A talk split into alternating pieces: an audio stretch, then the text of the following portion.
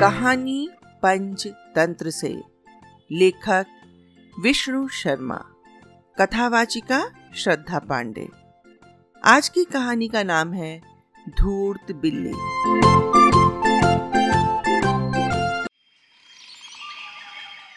आओ बच्चों, तुम्हें सुनाए एक कहानी, जिसमें है खरगोश, तीतर और बिल्ली रानी।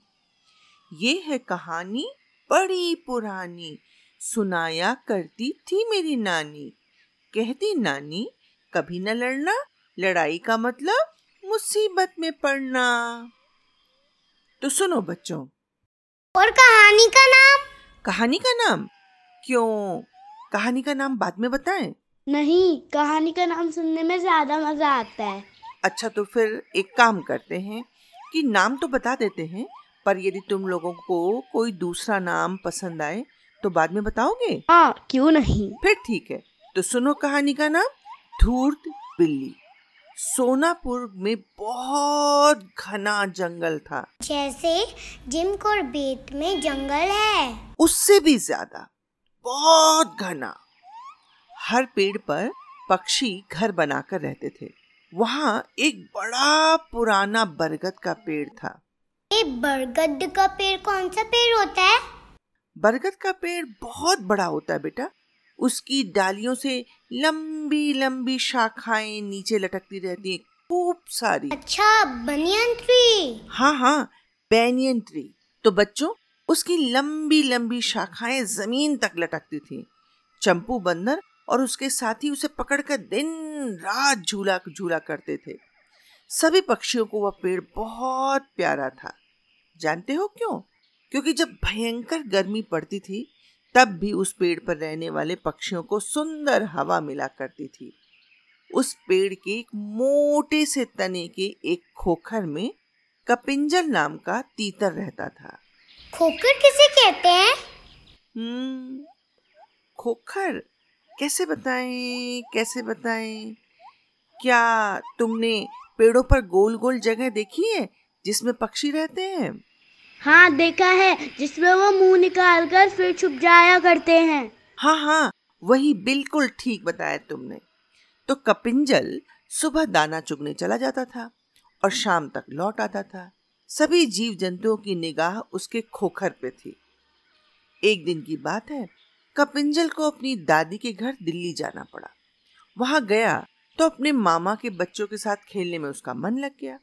लगभग एक महीने बाद वह घर आया तो क्या देखता है? मुझे तो अपने नानी के घर जाना बहुत पसंद है। बहुत मज़ा आता है। हाँ हाँ। हाँ तो कपिंजल को भी वहाँ अपने मामा के घर मायरा की तरह बहुत मज़ा आया। तो वह रुक गया। उसके खोखर को एक सुनयन खरगोश ने अपना घर बना लिया। वहीं रहने लगा। जब कपिंजल आया तो उसने कहा तुम तो बड़े भले हो। मेरे न रहने पर मेरे घर की देखभाल करते रहे। कौन सा घर? किसका घर? अब ये मेरा घर है। मेरा घर भाई, मेरा घर। लड़ पड़े दोनों जन। दोनों का था दावा घर पर। लड़ते लड़ते गिरे ज़मीन पर। सुनैन ने तीतर के पंखों को दबोचते हुए कहा, कैसा घर? कौन सा घर? क्या तुम जंगल का नियम नहीं जानते? जंगल का नियम है कि यहाँ जो जहाँ रह रहा है, वही इसका घर है। तुम यहाँ रहते थे, लेकिन अब मैं यहाँ रहता हूँ, और इसलिए यह मेरा घर है। जब तक मैं ज़िंदा हूँ, ये घर मेरा है, मेरा और रहेगा। हाँ मेरे बात तुम ले सकते हो, तीतर ने कहा। पर बच्चों लड़ते लड़ते शाम हो गई, निकला ना हल, रात हो गई। दोनों दावेदार थे पक्के, दोनों की थी दलीलें सच्ची। दूर से बिल्ली ताड़ रही थी, शिकार के सपने बना रही थी। अब चलो देखते हैं कि बिल्ली का सपना पूरा हुआ या नहीं। तीतर बार बार खरगोश को घर से निकलने के लिए कह रहा था और खरगोश अपनी जगह से टस से मस नहीं हो रहा तब तीतर ने कहा, इस बात का फैसला हम किसी तीसरे को करने देते हैं। बिल्ली, जो दूर उन दोनों की लड़ाई देख रही थी उसने सोचा कि अगर फैसले के लिए ये दोनों मेरे पास आ जाएँ तो मुझे इन्हें खाने का एक बड़ा अच्छा अवसर मिल जाएगा। इसलिए उन दोनों का ध्यान खींचने के लिए वो वहीं ओम नमः शिवाय, ओम नमः शिवाय ओम नमः शिवाय का जाप करने लगी। तीतर ने कहा चलो, उस बिल्ली के पास उससे निर्णय करवाते हैं। खरगोश बोला, ना बाबा, ना। यदि हम उसके पास जाएँगे तो हमारा शिकार कर लेगी। तुम तो फुर से उड़ जाओगे। ऐसा करते हैं, कल चंपू के पास चलेंगे। पर तब तक मैं कहाँ रहूँ? तीतर ने कहा, कहीं भी रह लो, पर मैं तुम्हें इस घर में अभी तो नहीं आने दूँगा। बिल्ली को शिकार हाथ से छूटता नज़र आया तो वो और ज़ोर ज़ोर से ओम नमः शिवाय। ओम नमः शिवाय। ओम नमः शिवाय। का जाप करने लगे। उसकी आवाज़ सुनकर तीतर ने खरगोश से कहा, देखो, ये कोई ज्ञानी लगती है और हमें फैसले के लिए इसके पास जाना चाहिए। उन दोनों ने दूर से ही कहा, बिल्ली मौसी बिल्ली मौसी तुम समझदार लगती हो। हमारी मदद करोगी। क्या कहा?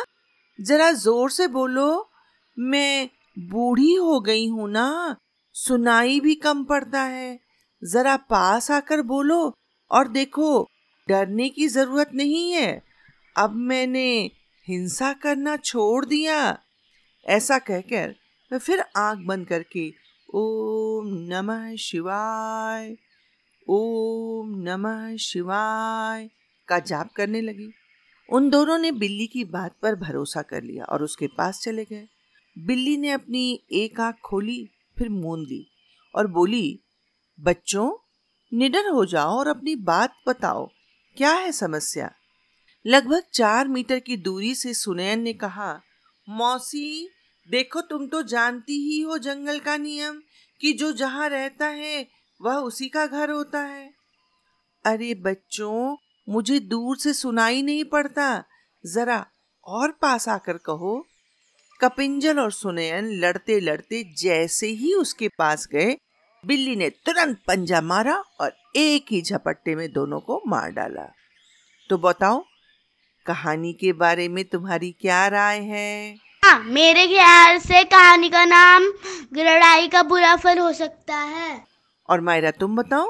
मुझे तो बुद्धू खरगोश और तीतर नाम भी अच्छा लगा पर धूत बिल्ली नाम भी अच्छा है। हम्म। कहानी से हमें क्या सीख मिलती है बच्चों?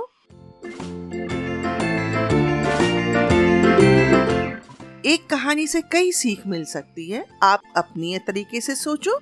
मैं बता रही हूँ इस कहानी से हमें ये सीख मिलती है कि हमें झगड़ा नहीं करना चाहिए और अगर झगड़ा हो भी जाए तो किसी तीसरे को बीच में नहीं आने देना चाहिए। एल्कॉन इंटरनेशनल स्कूल के सात्विक शर्मा तथा मायरा अरोड़ा का विशेष आभार जिनके सहयोग से कहानी और रोचक बन गई। धन्यवाद। तो बच्चों तुम्हें कहानी कैसी लगी? थोड़े दिनों बाद फिर मिलेंगे एक नई कहानी के साथ।